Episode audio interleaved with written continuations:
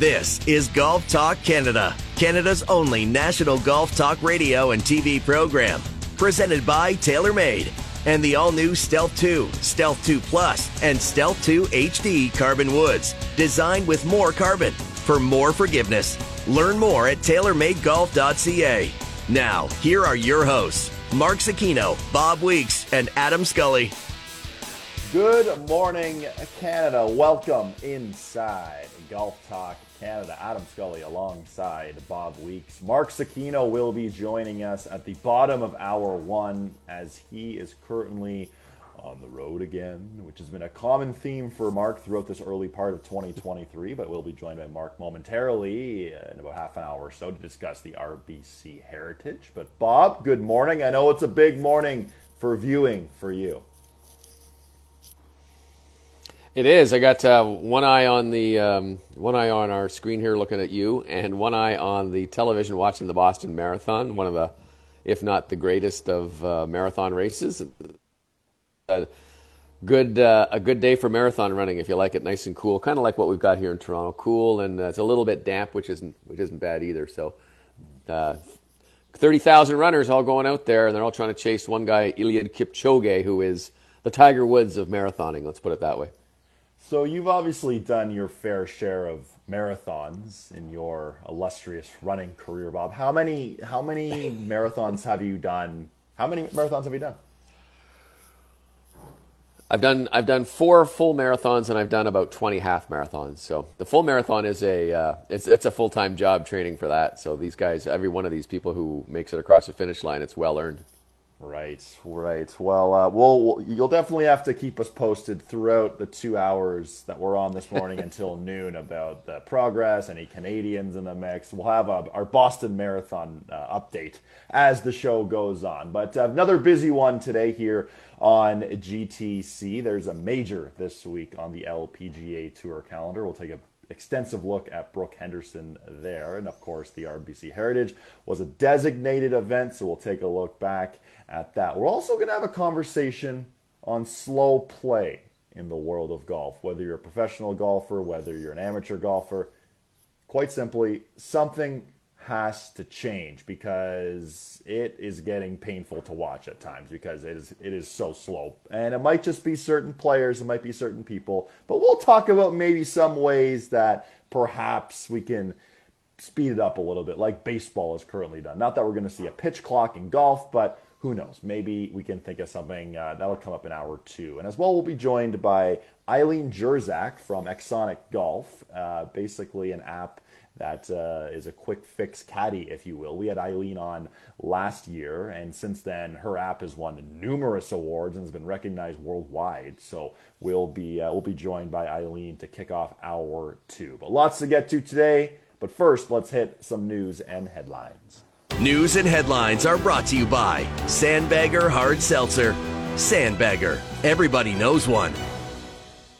Well, we spent a lot of time during our Wednesday show not only previewing the RBC Heritage, but also looking outside and thinking, wow, we can wear shorts here in the GTA. Summer is here. And Bob, you wake up this morning, you mentioned the damp conditions, and spring is sort of back. The summer heat is gone for what seems to be the next couple of weeks. Yeah, I think it's back to what we normally get in April, and I don't think we can be too shocked by it. But sort of like highs in the low teens if they get there. There's a couple days. I think tomorrow maybe is the day when it only gets to 8 or something. So it's not perfectly warm, but it is. It's still golfable as long as it's dry out there. You can still go out and hit the ball. And I think, did you play on the weekend? I think you might have, didn't you? I did get out to Dentonia. I did wear shorts. So, I mean, I think that might be a record for me wearing shorts, playing golf outside. I did wear shorts a couple weeks ago going to the Docks driving range, and that was a little bold, Bob. I was a little cold by the end of that experience, but I thought, 17 degrees, it looks fine. And then it was colder by the water anyway, but got out to Dentonia. I know you honed your craft at Dentonia back in the day and as the busy man, but great to get out there. Course is in great shape. Awesome to hone in your short game too. And I know, Bob, your course is opening in a couple of days now, and we got word that my course, Bayview Country Club, Bayview Golf and Country Club is opening on Tuesday, April 25th, which is next Tuesday. So I'm curious to see, hopefully the weather goes away. Hopefully the weather heats up, I should say. Hopefully, we get some temperatures that we just had, because it was a teaser, Bob. We, walking around in shorts, it's 29 degrees Celsius. Like, we need this all year. Come on. Just remember, in July, when the temperature is 35 degrees and you can't even get out there because you're going to bake. Remember these nice days here where they're 10, 12, 15 degrees. We'll be looking for those ones. But it's always anxious at this time of year. It's funny, we have a guy at my golf club who puts a notice on the board, or at least he used to, of all the opening days.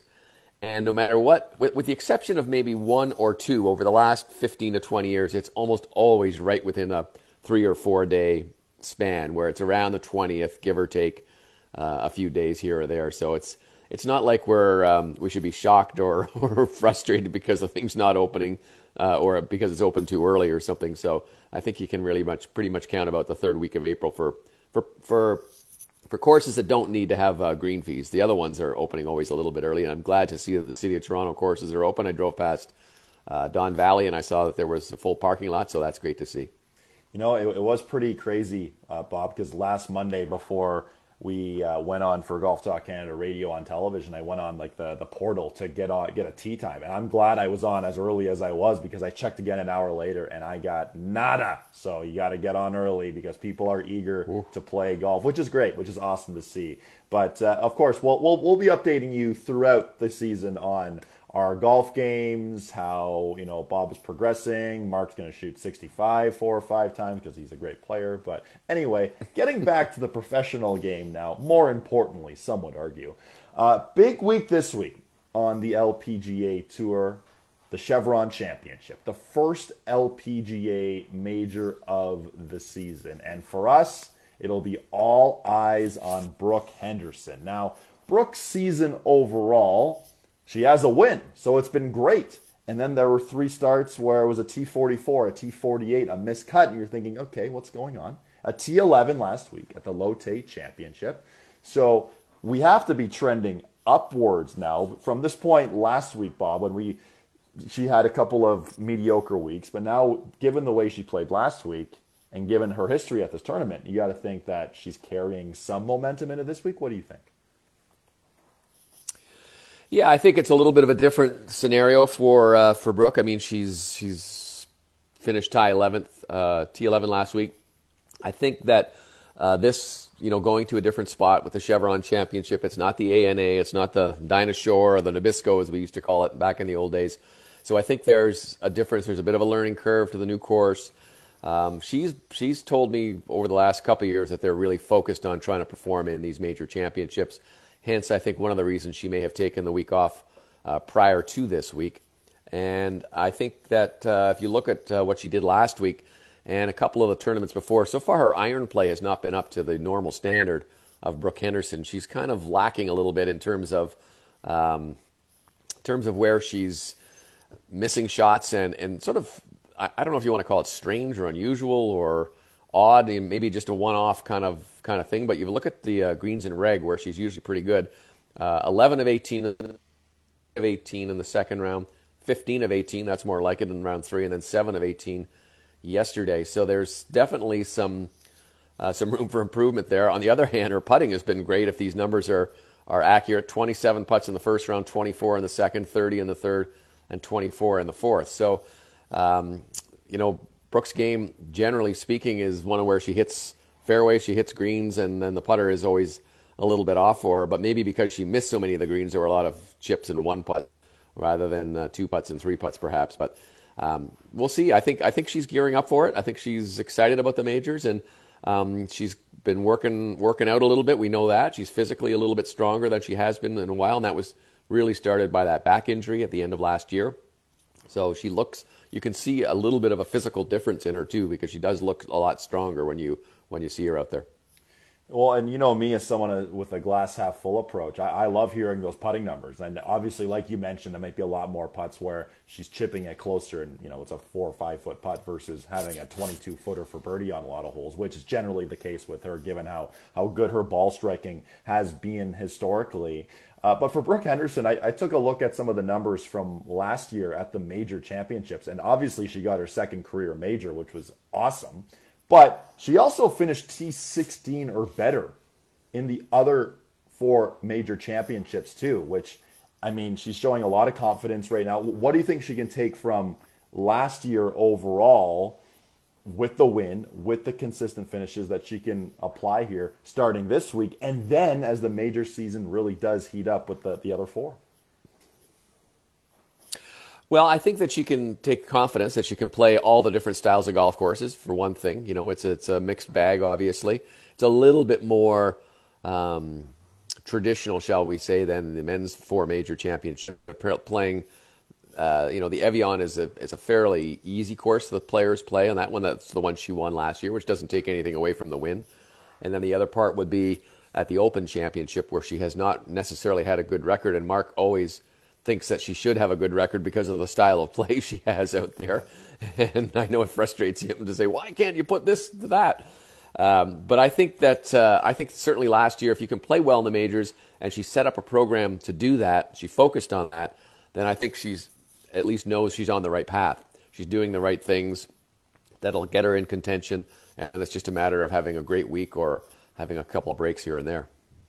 Yeah, we'll be all over this for Brooke Henderson this week, looking at her odds and some of the other favorites, of course, at the Chevron Championship. We'll take a deep dive into that on our Wednesday radio show as well as our Wednesday TV show, where Brooke Henderson is going to dominate the headlines throughout both of those shows. Now, speaking of dominating headlines, and this was more of an off-the-course thing, last week, when on our radio on television show last Monday, we heard that Rory McIlroy was withdrawing from the RBC Heritage. And then news came out that this is going to be a bit of an expensive withdrawal, as this was the second time he's done this in a designated event, and $3 million is going to be removed from Rory's PIP collection. Is that correct, Bob? Yeah, so he was, I think he got $12 million last year. Maybe it's more than that. Anyway, he got the first payment of it, and which was the bulk of it. And the second payment, which is this $3 million payment, was going to be awarded after they completed all the necessary functions, which is to play in these elevated events. So he chose to skip this one. We still don't know the reason why, so I'm a little hesitant to lay any blame or whatever. Why he did it, we don't know. Maybe there's something personal reasons, or maybe there's something a little more to it than we're led to believe. So, you know, Rory's not going to go hungry without the $3 million. I'm sure the tour would like to keep the $3 million in its coffers too. So there's a win sort of on both sides in some respects to it. But until Rory lets us know what happened, then we will never, we won't know. Now next year, this year they were allowed to miss one event, other designated events. Next year, it doesn't matter. They can play as many or as few as they want. There's no penalty if you happen to only play one of them. I remember a little while ago talking to Cam Young about it, and he sort of said, you know, yeah, you can miss them next year, but, like, why would you? I mean, the purse is so massive, and there's no cut, right? And so I don't think there's any real reason next year to not miss them, not to show up just to get your check. So we'll have to find out more about what's going on with Rory in this situation, but it's a situation where he obviously felt that his best move was to miss this week, and we'll find out why, and I'm sure the next time he's up, which is probably going to be at Wells Fargo. Yeah, and to your point, I mean, for him, the money doesn't mean anything because he obviously makes a ton of money, but I'm more curious to see the interaction now between him and some of the fellow professionals that he's playing with. You know, Xander Schauffele came out and said, and I quote here, rules are rules. So, I mean, for the most part, a lot of what he wanted is what's happening. And the irony is that he's not here. Joel Damon said the following: I feel like Rory was leading the charge on the changes that have been made, and he helped make the rules. He knew what the rules were, so he knew what was coming. He also has so much money, he doesn't care about $3 million. Now, Do you think people will look at Rory differently? I mean, obviously we're assuming that there really isn't an injury and something isn't going on personally, which we have no idea. That might be the case. He didn't speak to the media after missing the cut at the Masters. I'm a little curious, Bob, on how, if there might be some awkward interactions, but maybe nothing to a crazy extent. What do you think? Yeah, that's again, I think is going to be a result of why it, when he says why he missed it. If he just says, look, I was too tired, a lot of the guys are tired. John Rahm said the same thing. You know, he sort of said he should be there. I mean, there's lots of guys who should be there. And as the cheerleader and the leader of it, maybe Rory should have been there if that's indeed what the reason for him leaving. But, you know, a $3 million penalty to him, it's not even a penalty really, because it's just money he's not getting. It's not like he has to pay back $3 million out of his own coffers. So, but I think the other guys, if maybe have a right to speak their mind as they did. Well, Rory McIlroy wasn't at the RBC Heritage, but we had one hell of a finish in a playoff that you'll have to go on SportsCenter, go check out the highlights if you didn't see it, because it is awesome. On the other side, we're going to take a look back at the Fitzpatrick-Spieth duel down the stretch and Patrick Cantlay, who came up just short. This is Golf Talk Canada. This segment of GTC was presented by TaylorMade and the all-new Stealth 2, Stealth 2 Plus, and Stealth 2 HD Carbon Woods. Designed with more carbon for more forgiveness. This is Golf Talk Canada, presented by TaylorMade. This segment of GTC is brought to you by Caddy Time, the Uber-like app that allows golfers across Canada to find affordable, qualified caddies to any round. Visit caddytime.com. Download the app or talk to your PGA professional today. Welcome back inside Golf Talk Canada. It is Scully, it is Weeks, Z-Man joining us in about 10 minutes to recap the RBC Heritage. He was working it for PGA Tour Live, TSN Plus, for us here in Canada as well. But Matt Fitzpatrick gets it done, and this was a significant victory for him. Not only it was his second career PGA Tour victory, second win on U.S. soil too, but also a place that he vacationed at throughout his childhood growing up, which I didn't know before this week. So a very momentous victory for Matt Fitzpatrick. Before we debrief Fitzpatrick's victory, let's hear now from the two-time PGA Tour winner. I think I can retire now. This one is the one that I've always wanted to win. Any golf tournament, you know, other than the majors, of course. You know, there isn't a higher one on my list than to win this one, and that's the truth. My family can tell you that, and my friends can tell you the same thing. This place is just a special place for me, and means the world to have won it. A lot to unpack from that. First of all, I don't think I've ever heard anyone say I can retire now after winning the RBC Heritage. I mean, he quite literally could retire since he just took home 3.6 schmil. But no, that's awesome to see for Fitzpatrick and the backstory itself. But Bob, the way he goes around things and about his career, his everything, and we saw that up close and center in that Netflix Full Swing series. But the chipping cross-handed, the way he reads greens, where he's fully on his stomach. Like we saw Camilo Villegas do the spider. I wouldn't recommend trying to do that because he might pull everything in your lower body. But Fitzpatrick is flat on his stomach reading greens. And it's different, and with the flagstick in putting, which he's one of the only guys who really still does that. But overall, what were your impressions of what you saw from Fitzpatrick, not only throughout the week, but in the playoff too? He's a guy who's always sort of strived to find a better way to do things. And whether it's the cross-handed chipping, which he does from about 30 yards in, or the lying down and the putting, he also keeps a record of every shot that he hits. And he does this because he doesn't trust shot link. And he doesn't see that the numbers that are on there, he doesn't see them as being correct all the time. So after every round, he goes home and he's got a notebook. And I think they showed this in some of it in the Netflix series, where he'll write down everything, write down the yardages that he hit at the result of the shot, how it works out, and he keeps his own sort of information on a spreadsheet as well on how to break it down. So you got to like a guy who's always just striving to find a better way. When he didn't hit it far enough, he went and got got the swing stick and added yardage, and you can see in that swing that he's got, it's changed dramatically about how fast it goes, goes back and through. So I think now what he's doing is he's reaping the benefits of all this hard work and all this extracurricular stuff that he's found the perfect situation for him, and how to play golf and how to attack a golf course and how to get better and how to improve. So I think it's just a fascinating guy to talk to, and he's a really good speaker as well. And the whole story that you just brought up about his family vacationing there and how he would go there, and they asked him, you know, if you would you go and follow Nick Faldo? He said, no, I want to see Tiger. Well, of course, Tiger never came to that tournament when he was there. So I think it's a really cool win for him, and an emotional one as well for him.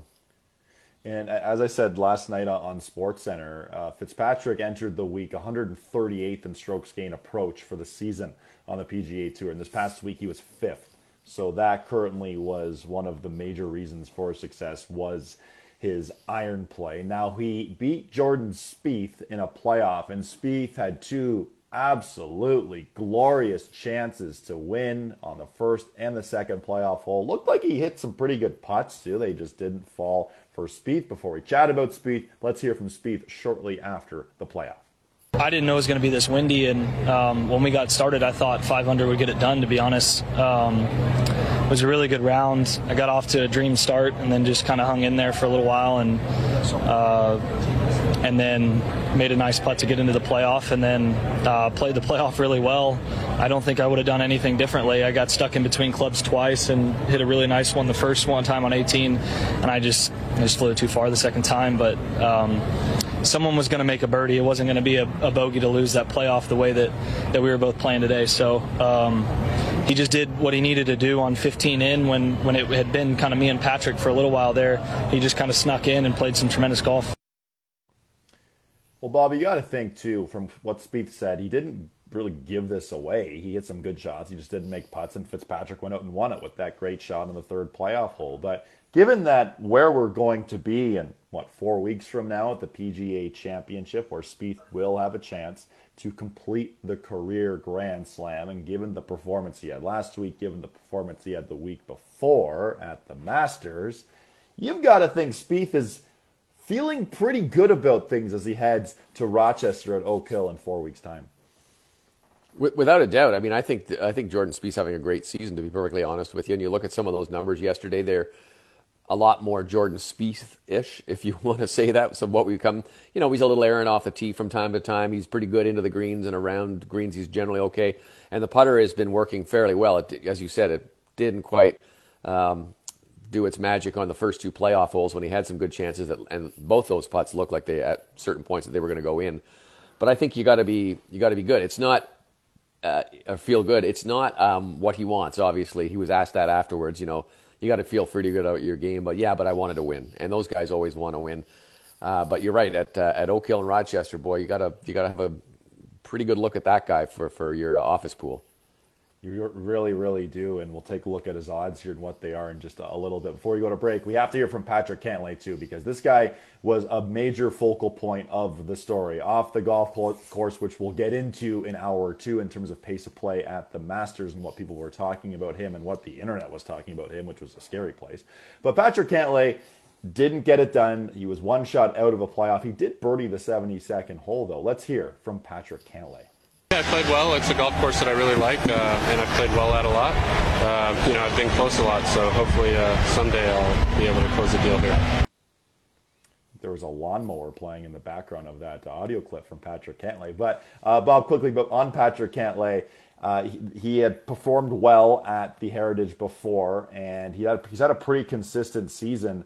I guess maybe the question to you is, are you surprised he is playing again this week at the Zurich? I know it's a team event. I know it's different, but it's still a professional golf tournament. Are you surprised he's playing again?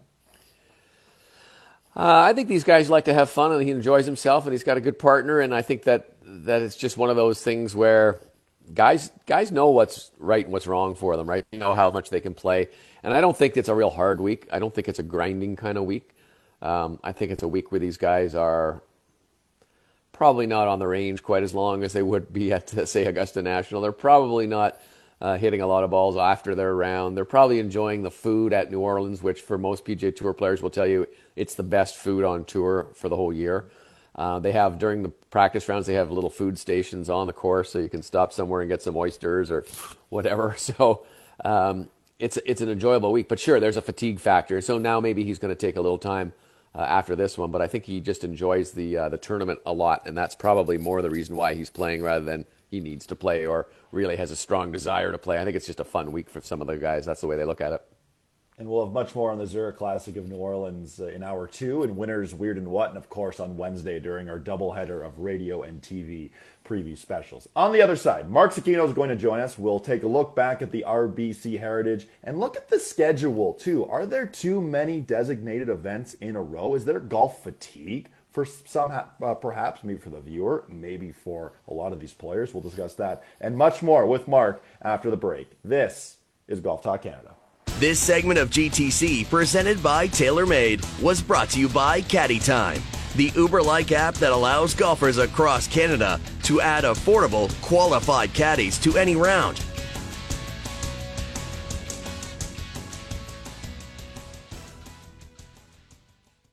This is Golf Talk Canada, presented by TaylorMade.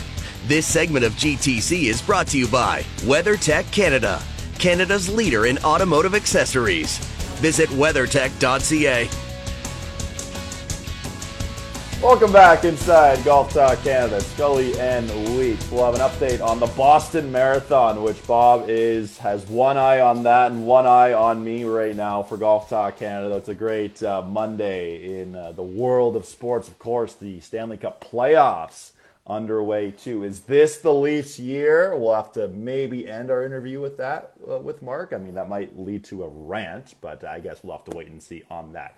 Now Mark Zecchino joins us on the line. Mark, as I mentioned in hour one, that you are on the road again. Tell our listeners and viewers, I guess listeners this morning only, where are you right now? I am about an hour and a half from Washington, D.C., and going to be home Wednesday night probably, maybe Thursday, and then home for a bit, which is great. And not on the road again till May, but it was a crazy week. That was quite the event we were covering down at RBC Heritage. So, I mean, we can say whatever we want about these designated events and how we're all a little worried about next year and hoping that there's a few more cuts injected in the Tigers event and Jack's event and whatnot. But, I mean, this year they've been fantastic, and I think we got another good one this week.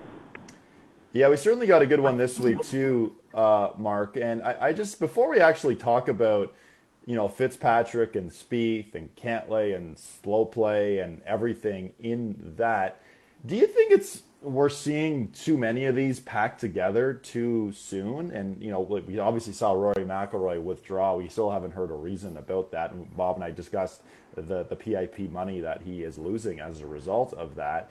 But do you think we're jamming too many of these together too soon, where it's sort of 4 and 5 weeks, that sort of stretch?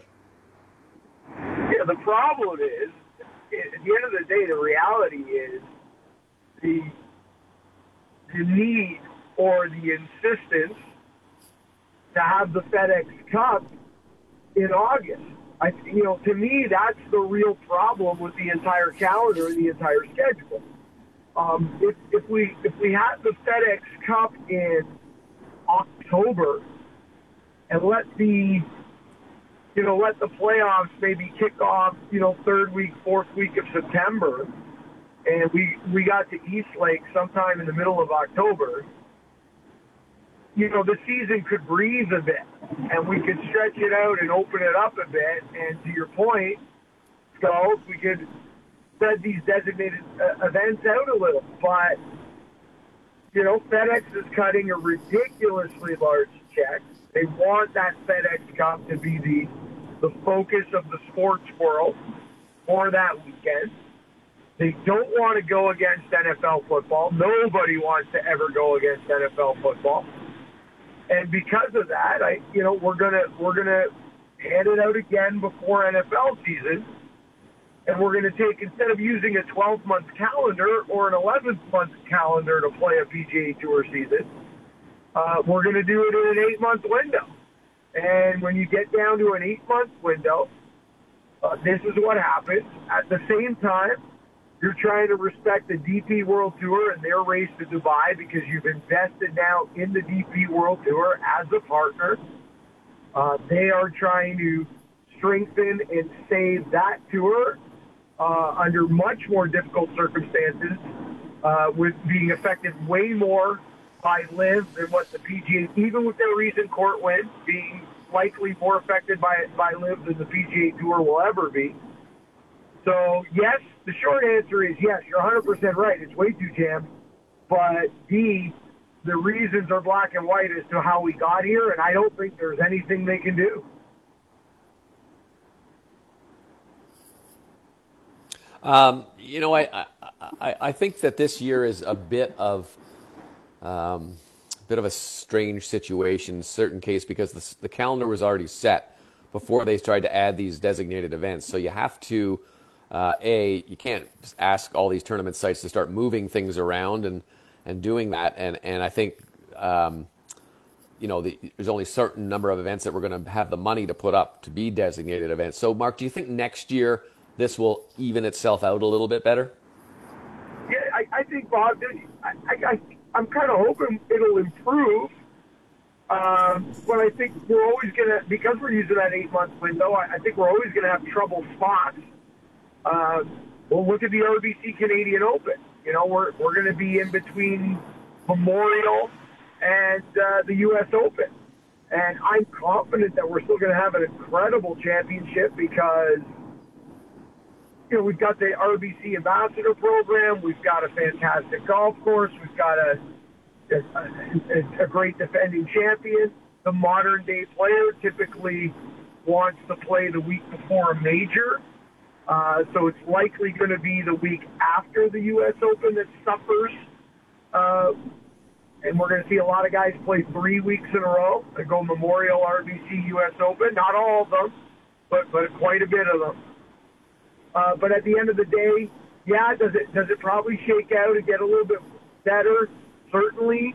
I think we all believe Houston's likely moving to where the WGC is now because WGC is gone, so that might help out, although we don't know what Houston's going to look like next year. But, yeah, it'll probably get better, and they'll figure it out as it goes along. The one thing that Monahan, I think, guys, and the PGA Tour has been really good at is they don't stick their heels in, and they're not like, okay, this is the way it is. Like, look at what the FedEx Cup has turned into and the way it's changed and altered, and the format from 4 events to 3 events. So it's not like they don't listen. They listen to their membership. They listen to their media partners. They listen to the fans. So I'm sure this is going to be the same thing. It's going to, it'll work itself out. It'll likely improve. Is it ever going to be perfect? Is it ever going to feel like it's not jammed a little? I don't think so because, again, I think we're only using an 8-month window for it. But, yeah, it probably gets a little bit. We're in conversation with Mark Zecchino, who was on the call for PGA Tour Live, TSN Plus here in Canada for the RBC Heritage. And schedule aside, it was another designated event, and it was another thrilling finish for Matt Fitzpatrick getting it done. Mark, how about the shot Fitzpatrick hit on the third playoff hole after Spieth missed those 2 unbelievable chances to win on the first and second playoff hole? What was your overall perspective from what you saw down the stretch at Hilton Head? You just can't, when you've got a chance to close out a golf tournament and you got a chance to put your foot down on your opponent's neck, so to speak, you can't keep letting them get up off the mat, and Jordan Spieth, that's what he did. And I really think the putt, the first one from 12 feet is the shocker, the one that kind of didn't go in. Second one, he had a couple opportunities and couldn't get it to go. I don't know how the 12-footer didn't go, but you can't have that many chances and keep letting your opponent survive to live another day. Eventually, it's going to bite you. And eventually Fitzpatrick dialed one in. I mean, incredible golf shot. But, you know, Jordan Spieth should have won that golf tournament. That golf tournament should have been over on multiple occasions by the time we got to the third playoff hole. And I think, although it was great to see Matt Fitzpatrick kind of find his form, the three of us have all been waiting for his season to start. And I think last week in Augusta, he finally found a little something and brought it to Hilton Head. That 63 on Saturday is his career best. He shot 64 five times previously and then beat it on Saturday with a 63. And we all know how hard it is to go and play the day after you've done something like a career best.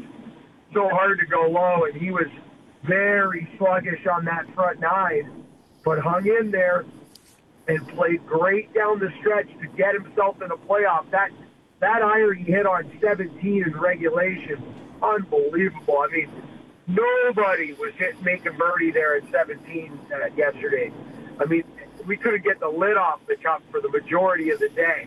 So for him to, you know, sling that one in there on the 71st hole, wow, that was great. But at the end of the day, regardless of how good Fitzpatrick played and that kill shot in the third playoff hole, I'm looking at this more as Jordan couldn't close. I don't think this was Jordan's tournament to win. I think he should have won, and you just can't leave the door open that many times, and he got burnt. But you guys know he was my pick this week. He was my main man to get this done with Jordan Spieth. He almost did. I'm all in the Jordan Spieth business, guys. I think he looked better off the tee this week.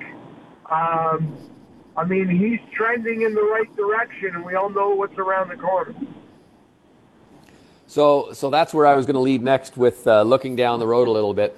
If I gave you $1 and said you have to wager it on either Matt Fitzpatrick or Jordan Spieth to win the PGA Championship, where's it going? It's going to Jordan Spieth, and that's not a shot against Matt Fitzpatrick.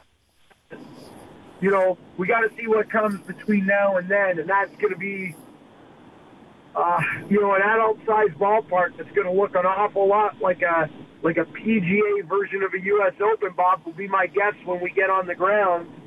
I haven't seen it since the Reno, so I'm kind of curious, but that was always a very big, mean type of U.S. Open venue at Oak Hill. So you got to think that Matt Fitzpatrick's game is going to fit quite well there. But right now, based on what Jordan did at Augusta, based on what he did this week, based on the fact that the driving numbers have gotten better now, the one little, you know, asterisk we should put on the driving numbers is you don't have to hit a ton of drivers at Harbor Town. So he drove the golf ball a lot better this week, but he also hit a lot of three-woods, and he hit a lot of hybrids. When we get to Oak Hill, I don't think you're going to be able to do that. I mean, if we don't get a drop of rain between now and the middle of May, you're still going to have to lean on driver likely all day on that golf course.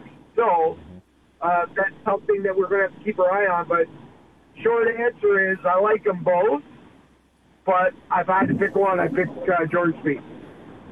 You mentioned his driving numbers there, Mark, and, you know, he's consistently kind of cruising around 178 ball speed, so the speed is certainly up for Spieth. It's just whether he is accurate with the big dog. But looking forward to hearing and watching and covering Jordan Spieth in 4 weeks, and I'm sure we'll have a lot of deep dives into the chances of him completing the career Grand Slam. Now, Mark, in hour two, Bob and I are going to discuss slow play in the world of golf. And obviously there were a lot of headlines that, you know, have been going on for a long time, whether it's on the PGA Tour this year when they've had a very hard time finishing a lot of second rounds on Friday because the pace of play is embarrassingly slow right now. And then you have Brooks Koepka make some pretty pointed comments, pretty much referring to Patrick Cantlay taking a month and a half to play the final round at the Masters. And then obviously there was some stuff that happened yesterday in terms of there was a lot of slow play. Overall, Mark, what needs to change? What needs to happen for something to finally go down in terms of slow play in the world of golf?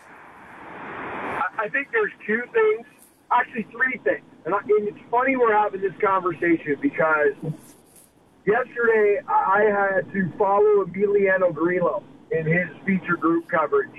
He was playing alongside Matt Kuchar and Xander Schauffele.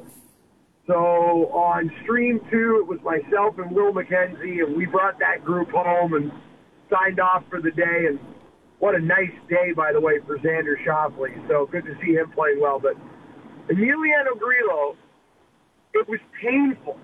I mean, literally painful, to the point where Matt Kuchar was staring him down, giving him the evil eye for about the last 11 holes. It was unbearably slow and sad. And Will McKenzie was like all over Grillo, calling him out, going, like, there's really just no need for any of this. So I think three things need to happen in order for this to get better. First, I'll go with what Billy Kratzer said to me. Billy Kratzer said, in my day, we'd take Grillo aside, or Cantlay last week, we'd pull him aside in the locker room, and the players would police themselves. And the players would, not on social media, not, you know, not on the mic, they'd pull him aside in the locker room and say, this stops now. And they would police themselves and get on top of these guys. So that's the first thing I think that would help. Second thing is, man, it'd be nice to see a slow play penalty at some point, and one that means something, not some, like, fine that doesn't matter behind the scenes, like, you know, a shot, a penalty shot, something like that, something that really, prevents a win, a top 10, or at some point changes the outcome of a golf tournament, saying, no, this is the rule. And if you're not going to play, you know, if you're not going to keep pace and you're not going to play, you know, within a reasonable amount of time, then you're going to be penalized. I think that's number two. And number three, and this is one that I was really talking about that I haven't heard anybody else talk about, that I think could really help this problem through attrition. And I don't know how much college golf that you guys have watched lately or in the last few years. It's slow PGA Tour level. You got to watch NCAA golf. I mean, NCAA golf, these coaches up there, the players, and they're breaking down every shot is a group meeting. And, I mean, 6-hour round of golf, 5.5-hour round of golf at the NCAA level is quite normal. And then these kids come out of college golf and they get into the PGA Tour. And it's the norm. It's what they were doing in college, and now it's what they're doing on a Thursday, Friday at the PGA Tour. And I really think if we get into college and we, you know, set a different standard in college and get it back to 4 hours to play golf, 4.5 maybe when there's threesomes, and break up the group chats and, you know, start doing some things at the college level. Maybe bring in allow Bushnell rangefinders and just do some stuff and make it apparent that 4.5 in threesomes is, that's the standard that we're going to hold you to. And if it's in twosomes, we're going to ask less. Then maybe by the time we get to the PGA Tour, then maybe through attrition, then maybe this problem is better and it's got fixed and it's worked itself out. But at the end of the day, right now, we're doing nothing at all to fix this. And no one, other than a handful of players, seems to have a problem with it. I mean, why aren't the media partners standing up and saying, we got to fix this? Like, where are the voices and the anger that baseball got, that finally baseball had to make major rule changes? And look, already baseball, once in a while, there's still going to be like the Jays opener where they get a 4-hour baseball game. But I heard something like they've shaved 38 minutes or something like that off the average baseball game already this year. So where are the voices other than the three of us and Brooks Koepka? Yeah, you know what? It's certainly a wild thing, Mark, and it's something that we'll be talking about at length until something really does go down. Safe travels today. All the best, my friend. We'll talk to you very soon. You guys, just want to thank you guys so much for allowing me to do this and say yes to this invitation. So it's greatly appreciated, and thank you as always. I owe you both one for this one. No problem, my friend. That is the Z-Man Golf, and we'll have much more on where Mark is actually going and this invite that he mentioned. We'll have a lot on that going forward. Okay, on the other side, we'll recap 20 weeks of TaylorMade and preview Hour 2. This is Golf Talk Canada. This segment of GTC presented by TaylorMade was brought to you by WeatherTech Canada, Canada's leader in automotive accessories. This is Golf Talk Canada, presented by TaylorMade. This segment of GTC is brought to you by Play Golf Myrtle Beach, home to 80 great courses, 60 miles of sandy shores, endless dining and entertainment. Visit playgolfmyrtlebeach.com to start planning your golf trip today. Wrapping up Hour 1 here on GTC, Scully and Weeks alongside you here for the ride. Another hour of GTC coming up on the other side. But as we've been tracking in deep depth and detail, the Boston Marathon currently going on. Bob, what's the update? No surprise in the men's race, Eliud Kipchoge is leading. His half marathon split was just a little over an hour, 1 hour and 1 minute. And so 1:02:19 is what his first half was. So he's on pace for a very fast run. And I don't have the women's result here, but I'll do that. I'll update that after the next break. So sorry, that's like 3 kilometers. 3 minutes a kilometer too. Like just a little under that. Yeah. He's still leading. The lead pack has shrunk from about 40 down to about maybe 8 or 9 right now. So We'll see what happens.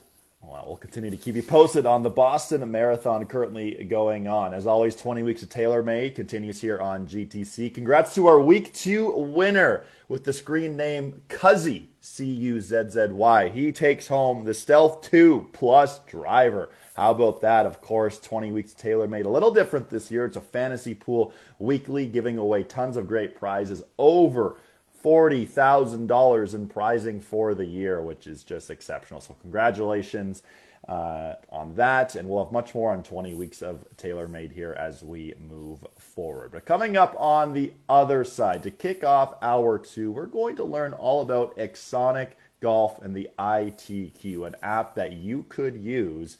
You can download right away, and it gives you quick tips on how you can improve and get better for golf season, which really is here now in the GTA. That's coming up. Much more next. This is GTC.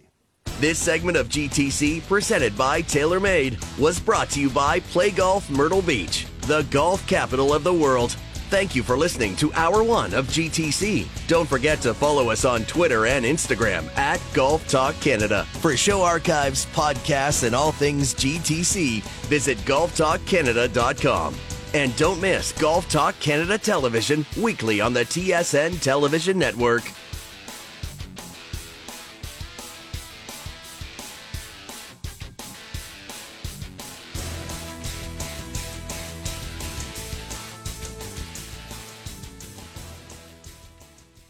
This is Hour 2 of Golf Talk Canada, presented by Picton Mahoney Asset Management. For over 15 years, our focus has been on helping Canadians stay invested in all market conditions, including this one. Why Picton Mahoney? Visit pictonmahoney.com. Now, here are your hosts, Mark Zecchino, Bob Weeks, and Adam Scully. Welcome back inside Golf Talk Canada. Adam Scully alongside Bob Weeks. Well, it's that time of year now in the GTA where golf season is here. We saw some great weather last week. People were in shorts. It was upward 25, 30 degrees Celsius. Now it's more of a dose of reality and what April generally is. But regardless of the weather, regardless of your skill level, everyone's always looking for that quick tip. Let's say you're on the golf course and you keep consistently missing shots to the right, left, long, short, etc. You're always wondering, what's going on? Why am I doing this? I need something quick to really help me out and get me back on the right track. Well, enter the Xonic ITQ, an app which does all of this and so much more. For much more on the Xonic ITQ, I had a chance to catch up with founder and CEO Eileen Jurczak.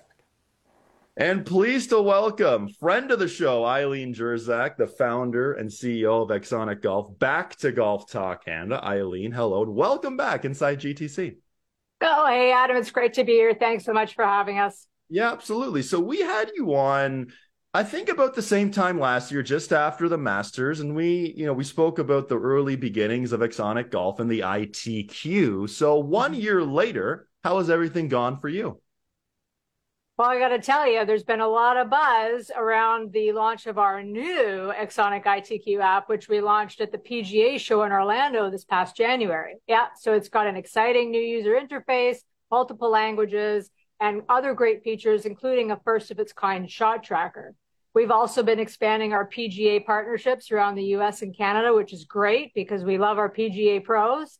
And just a few weeks ago, Xonic Golf was recognized by Fast Company as one of the world's top 10 most innovative companies in sports for 2023. So it's been a great year so far.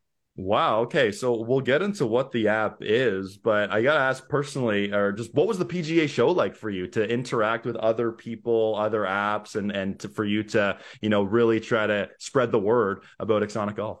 Yeah, well, like I said, the buzz was great. It was great. Xonic was really happy to be there. I don't know if you've ever been, but it's an incredible experience. I mean, it's huge, right? And there's just everybody from around the world, from the golf industry, comes to Orlando in one, few day period. So it was very exciting. And we were glad to see with the golf pros and other industry reps really loving the app and hearing what we had to say and how it worked. So it was great. That's fantastic. Okay, so many people maybe are tuning in here for the first time. They didn't hear our interview last year. They didn't see it on our YouTube channel. They might not know, what is Xonic Golf and the ITQ? What can you tell us? Okay, so the Xonic ITQ is golf's first AI quick tip caddy app for amateur golfers of all skill levels. So what it does is it gives you instant PGA Pro quick fixes and tips that are based on the AI analysis of your swing signature. So these are small adjustments to help you quickly in the moment. There's no lessons or practice drills, okay? And what the app does is it keeps learning. It gets better at giving you advice the more that you use it, which is a really unique feature of this app. And we do like to say, the app is for everybody, but if you happen to take lessons, giving your golf instructor your on-course ITQ data can be very helpful to them in crafting lesson plans for you. So, and that's interesting. And before I get to some other questions, I have to ask, so you mentioned on-course ITQ swings. So that's where, we can go to the driving range and we're not aiming at something and we can look like a pro, probably, because we're not thinking about the wind direction, we're not thinking about flying at a certain number, we're just swinging and hoping it goes straight.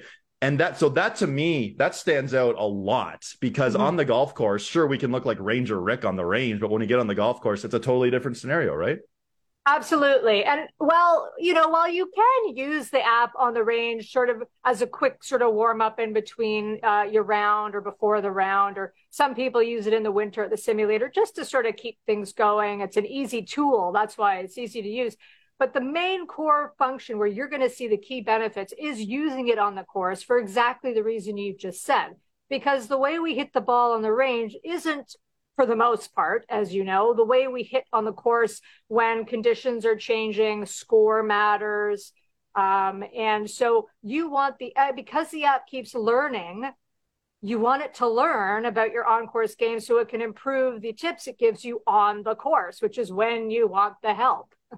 Yeah. Right? So, okay. The big question for me now is how did this idea come to be? How did you say, you know what? I'm doing this. I've struggled on the golf course, maybe hitting a slice or a draw or too much of a hook or something. How did this idea come to be? So exactly that. I'm a 10 handicap. I've been playing golf my whole life. I love this game. It's in the family, and I was out one day and, maybe halfway through a decent round of golf, I started slicing the ball. Now I have a natural draw. And so that was like, what, what's going on? And I tried, hole after hole. I've taken lessons my whole life. I'm trying this, I'm trying that, tinkering, trying to fix it, and nothing I could do helped. And I just said, oh, for pity's sakes, I knew that it was something small, most likely. It usually is, not always, but usually. And I said, I just had a caddy next to me who knew my swing, who could say, Eileen, just, move that little elbow in a little more or whatever. you know, I'm just saying, then I'd be able to, you know, stop struggling, lower my score and get back to enjoying the game. And so with, you know, my background in AI, I had some previous experience with AI. It occurred to me, I said, you know what? I wonder if there's a product out there where we can use AI and put it in the convenience of a mobile app. So you can have it with you on the course and easy to look at. And sure enough, I mean, long story short, we got the product and it does work and it's great. Yeah, certainly does. Now, you mentioned your background in AI. Can you give us some of the nitty gritty, some of the specifics with technologies used in the app to make this all happen? Absolutely. So we, the app uses an advanced artificial intelligence system that incorporates multiple AI algorithms in a way that's never been done before. So we have filed an international patent for this because it is unique. And basically, you know, I won't get into the whole system. I don't know that a lot of your users are AI nuts, but I will mention, this is something that I think a lot of people do find interesting, is that one of the algorithms the app uses is computer vision. And why that's interesting is it's the same technology used by driverless cars. And that's how the app is able to analyze your video and then analyze your swing based on that video. So that's always something that our users find very interesting. And also too, we need to mention, AI algorithms need to be trained. They just don't work on their own. It's like any computer program, for lack of a better terminology. So we have a team of PGA pros who helped us train the AI. These are teaching pros who have not, someone said, oh, PGA pros like Tiger Woods. No.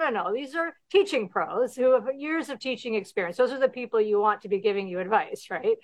And also those are the pros who have exclusively written the fixes and tips in the app. So all the fixes and tips are written for the app by PGA teaching pros. And we add new PGA pros fixes and tips every season, which we just did for 2023. And so we're always updating the content. And so you're always going to get, you know, more tips and the best tips for you. It just, like I said, it keeps learning. It's fantastic. Wow. Okay. So how does the process work? So let's say I'm on my phone, I download the app. Now what do I do? Okay. So the first thing you do need to do, as I mentioned, you need to set up your swing videos, because the ITQ needs to identify your overall, you know, we call it your swing signature, so your swing type, for lack of a better word, so that it can give you the best fixes and tips for you. So what you're going to do is you're going to film one down the line and one face-on video. Now, most amateur golfers are not going to have to do that more than once because, as most PGA pros, teaching pros will tell you, our overall swing signatures tend to remain fairly consistent over time. Yeah, maybe once in a while you make a major change, but that's going to take a lot of work. Then, of course, update the videos. If you think you've made a major change, update the video. But for most people, you're only going to need to do it once. Anyway, we like to tell people, don't overthink the videos. It's a straightforward process. You can film those videos anywhere that you can hit a ball with good lighting. The big key thing is use slow motion, 240 frames per second. All the instructions are in the app, easy to follow. Just follow the instructions. It's, you know, and then we like to say, hey, don't stress about it. If you can't go to the range, you know, last summer I did videos for a couple of friends. We just did it on the course. I did one video, a face on one hole, and then I did down the line on another. It doesn't need to be the same club. So, you know, don't stress about it. Anyway, once the videos are done, recorded, uploaded, you're ready to go off to the races. Wow. And then, so now we take it further. So let's say we're playing and, you know, there's Opie, right, on the first hole at Bayview, and you're like, I'm not loving that right there. Then you think, okay, how do I quick fix this? So I open my app and then what's sort of the process out of there? Right. And so we like to tell people it's not for every shot on the golf course, right? So pace of play is not an issue with this app at all. You use it, you know, like anything, you're coming up to your shot, waiting for people to play. That's when you whip it out quickly, you know. But you want to make sure, you know, if there's something happening, that's when you're bringing it out, right? It's when you want the help. You maybe don't want the help all the time, but you are going to want it a few times around, I'll tell you. Yeah. So anyway, so say you're slicing, as you said, maybe it's been a couple of holes, you sliced it twice, just okay, this is ridiculous. I'm not going to go on like this for the rest of my game. So you just take out the app and all you do is just select the club you're using. And then you select the issue you want help with from a list of options in the app. That's it. It takes just a few seconds, and there are no videos taken on the course. Right. So the other thing you need to do, which is an important, again, it goes back to the learning part of the app, okay, is you need to try the tip, and then you need to click whether it was useful or not. So you click a check mark or an X to let the app know. This feedback allows it to get better at giving you advice. Now, why is that important? So just to quickly explain that, Adam. Now, our swing, the analysis of your swing is only part of the equation when getting golf advice. Okay, and I always explain it like this to people. You and I, Adam, could have the exact same swing. Of course, in reality, not going to happen. Your swing is way better than mine. But we could have the same swing. We could have the exact same problem, go to the exact same teaching pro who gives us the exact same piece of advice. And for some reason, it will work for you and help your swing, and it won't work for me. Mm-hmm. And it has nothing to do with our swing. It only has to do with how we process information. I just didn't quite get it, or I couldn't interpret it properly the way you could. So this is being compensated for. The app takes this into account. So it's not just about your swing. That is, of course, an important part. But the other part is teaching it how you incorporate information, how you interpret information. And that's where the feedback comes in. So like any great caddy, you know, it may not be perfect the first time you use it. You got to use it a few rounds. Get, you know, let it know a bit more about you, not just your swing, but how you interpret information, how you're using it on the course. And you'll see it getting better at giving you that advice. So it's really fantastic. Could I add one more quick thing? Absolutely. Here, yeah. Okay. I just, because you mentioned about quick fixes, and we do like to let people know that there's two major parts in the app, quick tips as well as quick fixes. And so quick fixes are the how not to do's, like how do I stop slicing the ball, which is what we just talked about. But the quick tips are also very useful because they are the how to do's. So maybe I want help on executing a shot out of deep rough. How do I hit that shot? How do I hit off a downhill lie or do a punch shot? You know, maybe I've forgotten some of the nuances, but that's also tailored to you, and you do the same feedback mechanism. So it's pretty exciting. Very, very exciting. And, you know, speaking of exciting, since we've spoke a year ago, Xonic Golf, Xonic ITQ, you've been recognized by numerous outlets. You've won a number of awards. For someone who's worked so hard with this, how satisfying is that for you and your team, that to think that, hey, so many people are seeing this app and so many people are excelling using this app?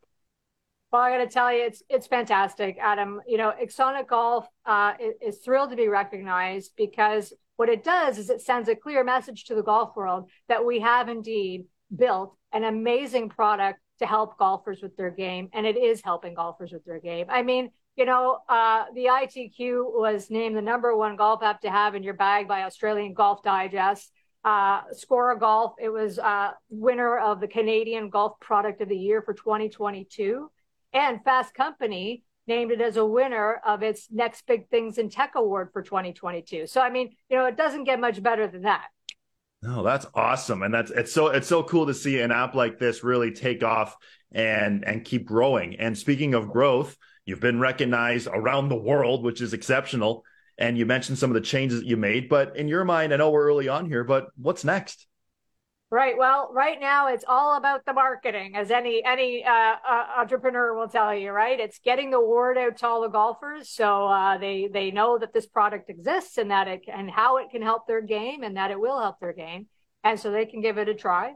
But we're expanding globally, as you mentioned. We just launched in Japan and Korea because we've added the new languages just a couple months ago. We've got 5 languages now. There's English, of course, French, Spanish, Korean, and Japanese, and Mandarin. Sorry. So we added 5 languages. So we have a total of 6 languages. Sorry. Wow. That's how cool is that? That's amazing. Yeah. But okay. Yeah. So before we let you go, and perhaps most importantly, everyone listening to this, everyone watching this on our YouTube channel, how can people find the app and get downloaded and get ready to use the Xonic ITQ? Absolutely. And I just sort of wanted to add that we're also going to be adding short game in the coming, hopefully by next season. Cool. So stay tuned. But anyway, back to your question. Yeah. So xonicgolf.com is the website. That's xonicgolf.com. You can also download the app on the App Store or Google Play. There is a 14-day free trial. After that, it's $31.99 a year. Not bad. And then, nice. Or $8.99 a month. So yeah, the yearly subscription obviously is the better way to go. But if you only want it for a couple of months, then just get the monthly. That's fine too. Well, we've had summer-like conditions here in the GTA over the last week or so. I know it's going to cool down, but golf season is here in the GTA. And what better way to get started using Xonic Golf and the ITQ? Eileen, thanks for your time today. And let's make this an annual thing. We'll talk to you again the week after the Masters next year for an update on what has happened. Thanks, Eileen. You got it, Adam. Thanks so much. Take care.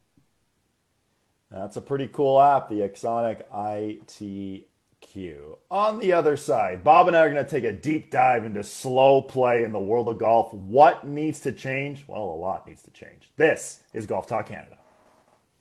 This segment of GTC was presented by Picton Mahoney Asset Management. For over 15 years, our focus has been on helping Canadians stay invested in all market conditions, including this one.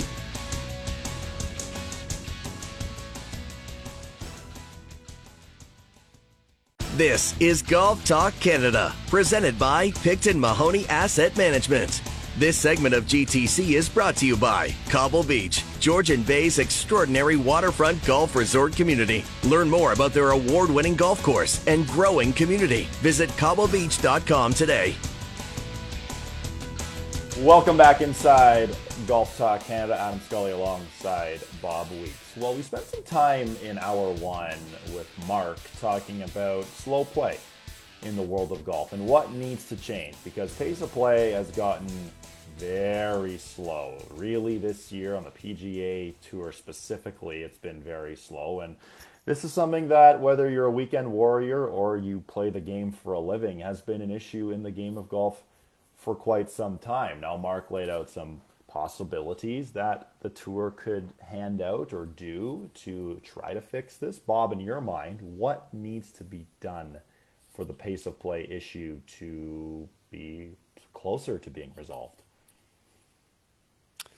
I think there has to be a desire on the half of the PGA Tour to hand out stroke penalties. That's really the only thing that's going to get this done. They have the rules in place. They modified them a couple of years ago, 2020. So on your second violation, you are supposed to be docked a stroke penalty, but they really just haven't adhered to it. And for most part, it's the guys who are the officials who just don't want to have a say in determining the outcome of a tournament. If you go to amateur golf now, the Canadian amateur and places like that, you look at some of those things. There are a lot of penalties handed out, a lot of slow play penalties. And in fact, they have what I think is a good thing. It's called a gate system. So players have to reach a certain portion of the hole or the golf course at a certain time. So you have to be, let's say, on the third tee, no more than X number of minutes before you teed off. And then you have to be on the sixth tee, and then you have to be on the ninth tee. And it goes along throughout the day. And if you miss any of them, then all the people in that group get penalized. So there's also a little bit of, hey, hurry up. I'm going to tell you, if you're slow play, I'm going to say, I don't want to get dinged by a shot, so you got to speed it up. But there has to be the will to actually want to do that. And if there is no will in that case, then it's just going to keep going the way it's going. And we've seen it. It's not just Patrick Cantlay, by the way. There's a lot more players that are slow play, and everyone knows who they are. That's the other thing. And Mark was talking about how they used to deal with them in the locker room, and that still goes on, but it doesn't seem to have much of an effect. You mentioned everyone knows who they are, but regardless of your skill level, those who are a little slower on the golf course generally don't know they are slow or don't think they are slow. And, it's simple things like be ready to get through your routine while other people are going, and then play. Matt Fitzpatrick is a wonderful example of that, where we mentioned how analytical he is. He writes down every shot. And sure, on the greens, a lot of these guys maybe are a little patient, a little slower. Fitzpatrick's doing almost like a frontward snow angel reading greens sometimes, so that's a little different. But just be ready to hit your shot, really, and you can tell some people are simply not. I love your idea about the time. I was thinking, we've seen what baseball has done with the pitch clock. You're not going to have that in golf. That just wouldn't work. But whether you say on a Thursday, you have to be finished your round in 4.5 hours in threes. And if you're not, maybe then you get a warning, and then maybe there's a penalty after that sort of thing. But quite simply, something needs to be done, because us amateurs, us weekend warriors, more so younger people now, or kids, are watching TV, they're watching their idols, whoever the player is, take a very long time to hit the ball, but they're thinking, hey, I want to be just like player X when I grow up, so I'm going to go on the first green at course wherever and do aim point, take a hot lap around the entire green and find every angle possible to take a look at this putt. And like, you just can't do that. So something needs to change. Hopefully something does change, Bob. And I know for us, we'll continue to take a deep dive into the subject, because when the three of us are back on here in studio together, maybe perhaps on a lighter week in the world of golf, we'll really take a real, find some opinions on this. We'll have some people on the show, because there has to be something, and it has to change at some point here, because we've seen the growth of the game of golf has gone through the roof in COVID, but when things start to slow down, that's when people start to turn the TV off. So let's hopefully have some sort of solution here going forward. I just want to give you an update on the Boston Marathon. Thank you. I know the listeners are on the edge of their seats. Oh, yes. Eliud Kipchoge has fallen off the pace. It is, barring some kind of a miracle, he is not likely to win. He is in 8th place.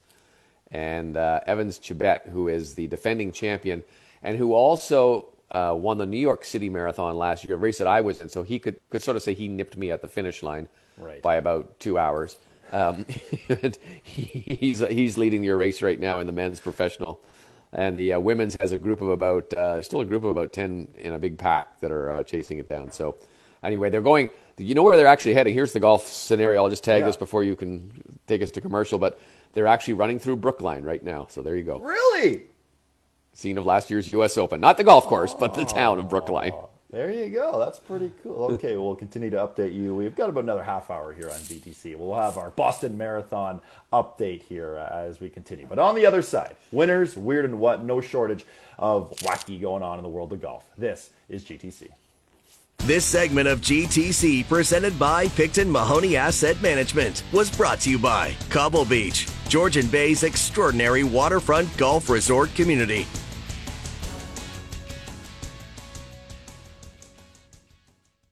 This is Golf Talk Canada, presented by Picton Mahoney Asset Management. This segment of GTC is brought to you by Cadillac. Experience Cadillac. Join one of our agents for a personalized virtual live tour of Cadillac SUVs, sedans, and EVs. Book your tour at cadillac.ca/live. Welcome back inside Golf Talk Canada. Adam Scully alongside Bob Weeks. Well, now it's our favorite time of the show. It is Winners, Weird, and What? And this week, Bob, you have the tee. So what do I do? Just aim for the pond? No, you're not supposed to hit it into the water. But you hit it into the water. I know I hit it into the water. Well, why do they even have water if you're not supposed to hit it there? Because it's fun! We're having fun! Ah! Look, it went further than your ball. All right, Adam. My winner this week is Jim Nantz. Yes, hello, friends. It's our favorite golf announcer. And he was asked at the Heritage. Let's put it that way. He was asked about did CBS really not cover Phil Mickelson? As Phil Mickelson has stated, he said there was a shadow ban on him for not being covered. And he said, he defended it. He said, nope, absolutely no way. There is no way we ignored it. He said, we gave Phil lots of coverage on the last day, including his final round shots on the third round final shots, and then into the final round. But he said there wasn't a lot of coverage of him until later in the round because he really wasn't in the mix until, as he said, until he putted out on 18. All of a sudden, he became a player. But there was absolutely no truth to any live player being shuffled to the side or not shown. And I'm glad for Jim Nantz, a guy who I think we all would look to as a trusted source, saying that. So I think he's my winner this week just for that very reason, that he kind of solidified things and made it apparent. You agree? Yeah. And obviously, you know, heading into the Masters, Bob, a lot of our conversations were around LIV and the PGA Tour and how they would be covered. And like Jim Nantz mentioned, in that final round, did Phil Mickelson really have a legitimate chance to win? Not really, but I mean, he was making a push. He posted that 8-under when the final group was, I believe, on the 10th hole. So he was up there. And to CBS's credit, you know, they really showed Phil hit every shot on 17, every shot on 18. And I mean, I give Nance credit for standing up for their broadcast. Yeah. My weird this week is the team that has entered this week in the Zurich Championship of New Orleans. Now, as we all know, this is a partnership event, two-player teams, different format, a couple of rounds of better ball, a couple of rounds of alternate shot. And coming after a major and a designated event, they had to do something to draw a little bit more attention. So the format change, of course, is one of those that took place well before the designated event situation came in. But this year especially, they're really sort of looking for ways to grab some attention, and they've done it by inviting the team of John Daly and David Duval. Now, these two Champions Tour age players, I don't think David plays too much more on the Champions Tour. John still plays out there, and he's actually pretty good from time to time. But I can't think of two more opposite players, in certainly in their demeanor, than these two guys. And one is very, I would say, very intelligent, very well-read, chooses his words wisely. And then you got John Daly, who kind of is out there talking loud and talking proud, and he does all sorts of unusual things, like hanging out at Hooters during the Augusta week and signing everything from anything you can put in front of him for a price anyway. Just a really kind of a strange partnership, and I'm actually anxious to see how these two players can do. Are you interested in seeing them? You know what? I am. I really am. And we're going to spend some time on our Wednesday show discussing the format, what could be changed, what could be different. But bringing in guys like this, why not? And I'm curious, too, in terms of walk-up music, because these players walk up to that first tee with some walk-up tunes blasting. It's a little different. I wonder if John Daly's going to pick a song that he sung himself, because, you know what, he's a pretty good musician from time to time, too. He is. He actually sang at the RBC Canadian Open was at Angus Glen one time, and they had a sort of an outdoor concert on one of the farms there. And John Daly got up and sang a little bit. I can't remember who it was. It wasn't like the concerts they have now. But his favorite song that he's written, of course, the multi-divorced man, he has a song that's called All My Exes Wear Rolexes. So he's...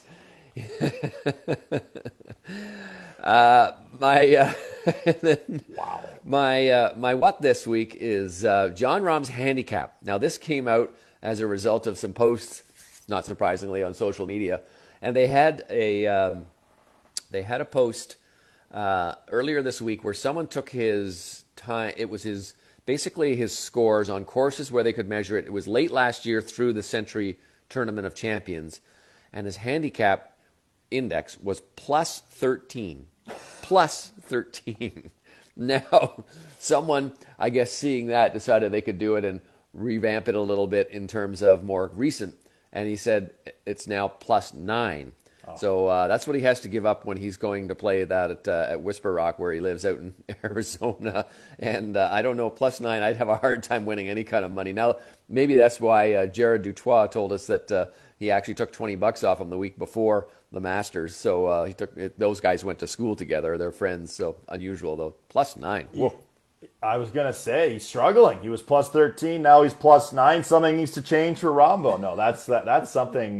That's always a cool thing, because, you know, if you're talking to a casual sports fan or casual fan of golf, and you think, hey, I'm a whatever handicap, like, oh, you must be pretty close to, you know, the guys we watch on TV. It's like, absolutely not. Nowhere near the ballpark. These guys are so much better than your average 3, 4, 5 handicap for sure.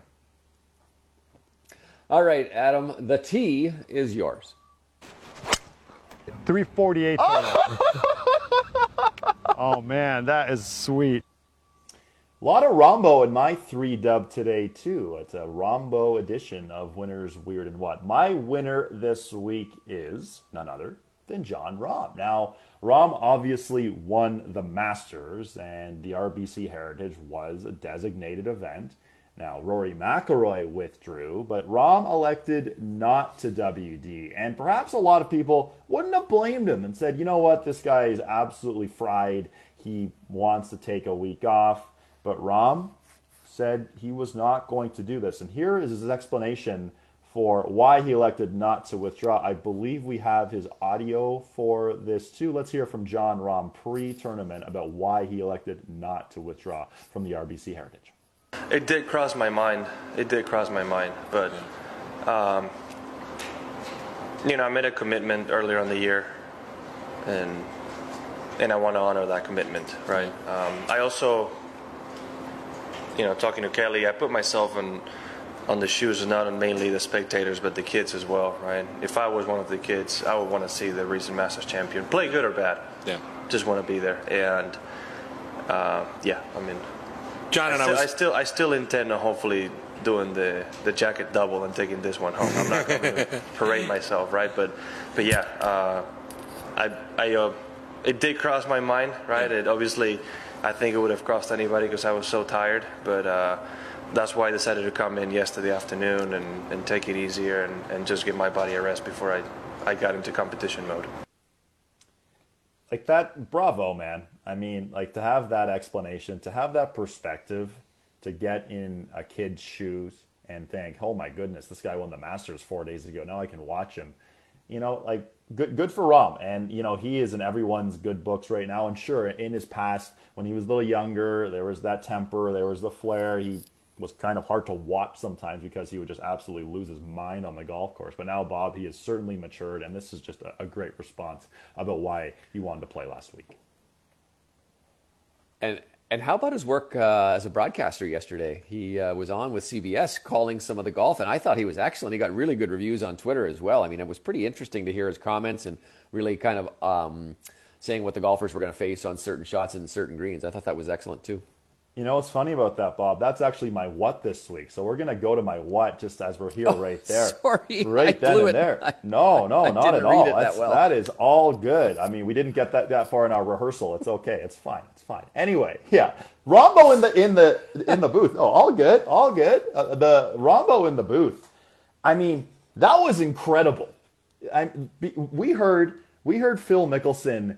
This would have been the 2020 PGA Championship. He stepped in there right after a round, threw the headset on, and he looked like a seasoned professional. And for Rahm, too, some of the perspective he gave, Bob, I mean, that shot Cantlay had on the 13th hole, not the one where he was almost in the water, the one before that, where Rahm was explaining about how the lie was, how bare it was, how a shot inside 15 feet would be exceptional. The amount of detail he brought where...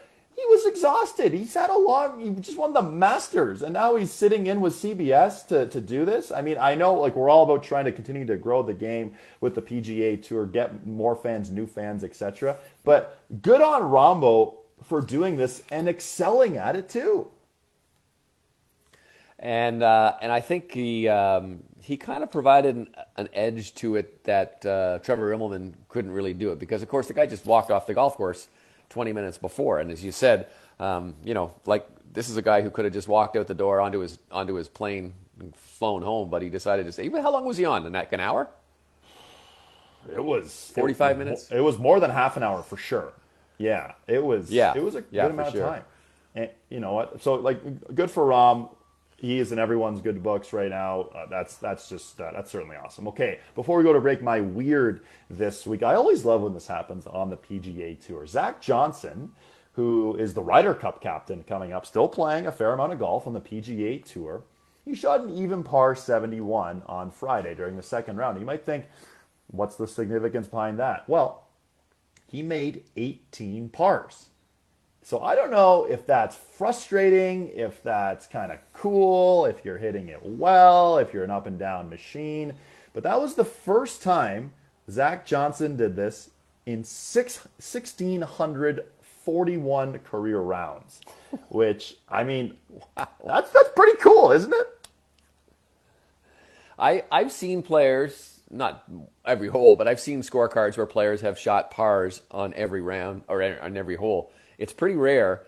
And for him, for Zach Johnson, a veteran of so many years out there to do that, that's absolutely stunning, absolutely amazing. Yeah, it really is. It's stunning. It's amazing. And yeah, he's the Ryder Cup captain coming up for Team USA. Oh, I can't wait till Ryder Cup season where we can discuss possibilities, who's going to be there. That is probably my favorite tournament of the year to watch and cover from afar. Looking forward to that. Okay, on the other side, we'll wrap up today's show. We'll have leaderboard updates from around the world of golf, and we'll update you on when you can see Bob and I across the TSN network, whether it's Golf Talk Canada or on SportsCenter. This is Golf Talk Canada. This segment of GTC, presented by Picton Mahoney Asset Management, was brought to you by Cadillac. Cadillac. Experience Cadillac. Join one of our agents for a personalized virtual live tour of Cadillac SUVs, sedans, and EVs.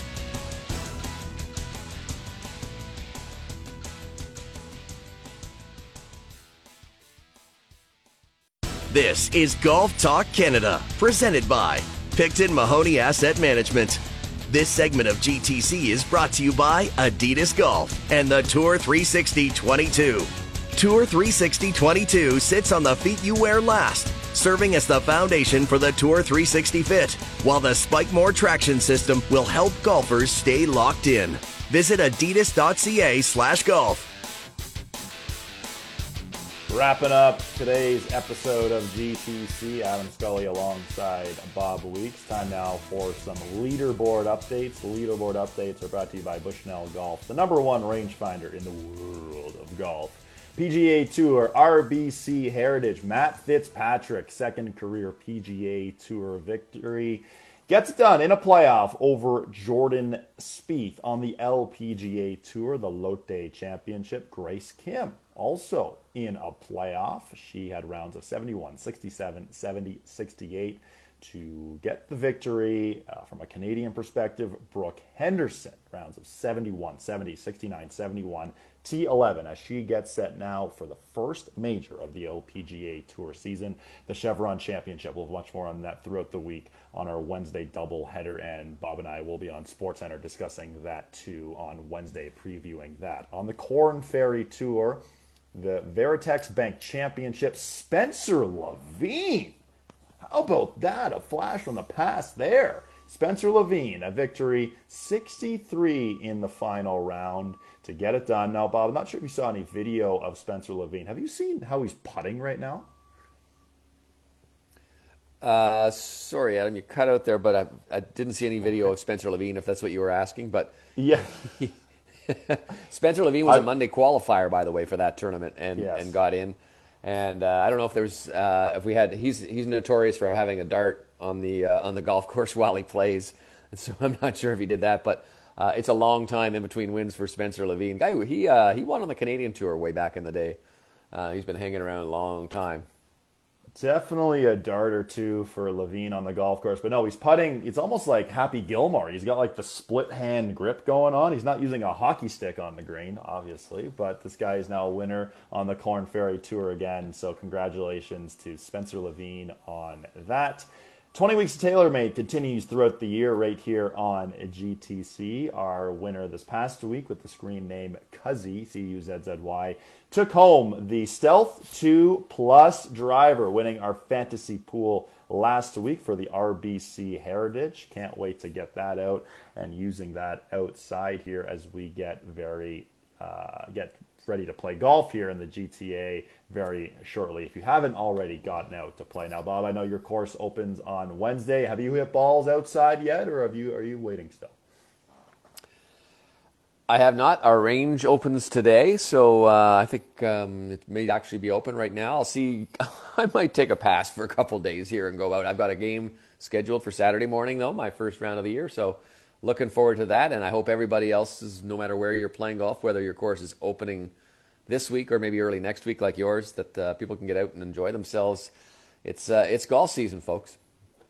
it certainly is golf season, and we're so excited to get out and play as the season is in full swing, and it gets a little warmer as well. Now, Bob, you'll be able to watch, well, not you, well, you could watch us, I guess, but we'll be on SportsCenter together on Wednesday as we do Speed Golf, and it'll be an all-LPGA major edition of Speed Golf. Brooke Henderson, the only Canadian professional golfer to have multiple major wins. She's looking for her third career major championship. Already a win this season on the LPGA Tour. We'll discuss that and much more on Wednesday. Bob, thank you for a great show today. Enjoy the Boston Marathon. I know you'll be glued to the telly as it wraps up. Thank you to Eileen Jurczak. Go ahead. I was just going to say, Evans Chebet is your winner. There you go. There you go. Wow. The moment everyone was waiting for. That is awesome. Okay. Thanks to Eileen Jurczak for joining us from Xonic Golf. All about their app. Coming up next on TSN 1050, it is Leafs Lunch. The postseason is here. Is this the year they can finally do it? I know we're going to spend some time on Wednesday recapping Game 1 because it's tomorrow night. Can't wait for that. Thanks so much for joining us. And remember, the first good decision for the golf course always starts in the closet. This segment of GTC, presented by Picton Mahoney Asset Management, was brought to you by Adidas Golf and the Tour 360 22. Tour 360 22 sits on the feet you wear last, serving as the foundation for the Tour 360 fit, while the Spikemore traction system will help golfers stay locked in. Thank you for listening to GTC. Don't forget to follow us on Twitter and Instagram at Golf Talk Canada. For show archives, podcasts, and all things GTC, visit golftalkcanada.com. And don't miss Golf Talk Canada Television weekly on the TSN Television Network.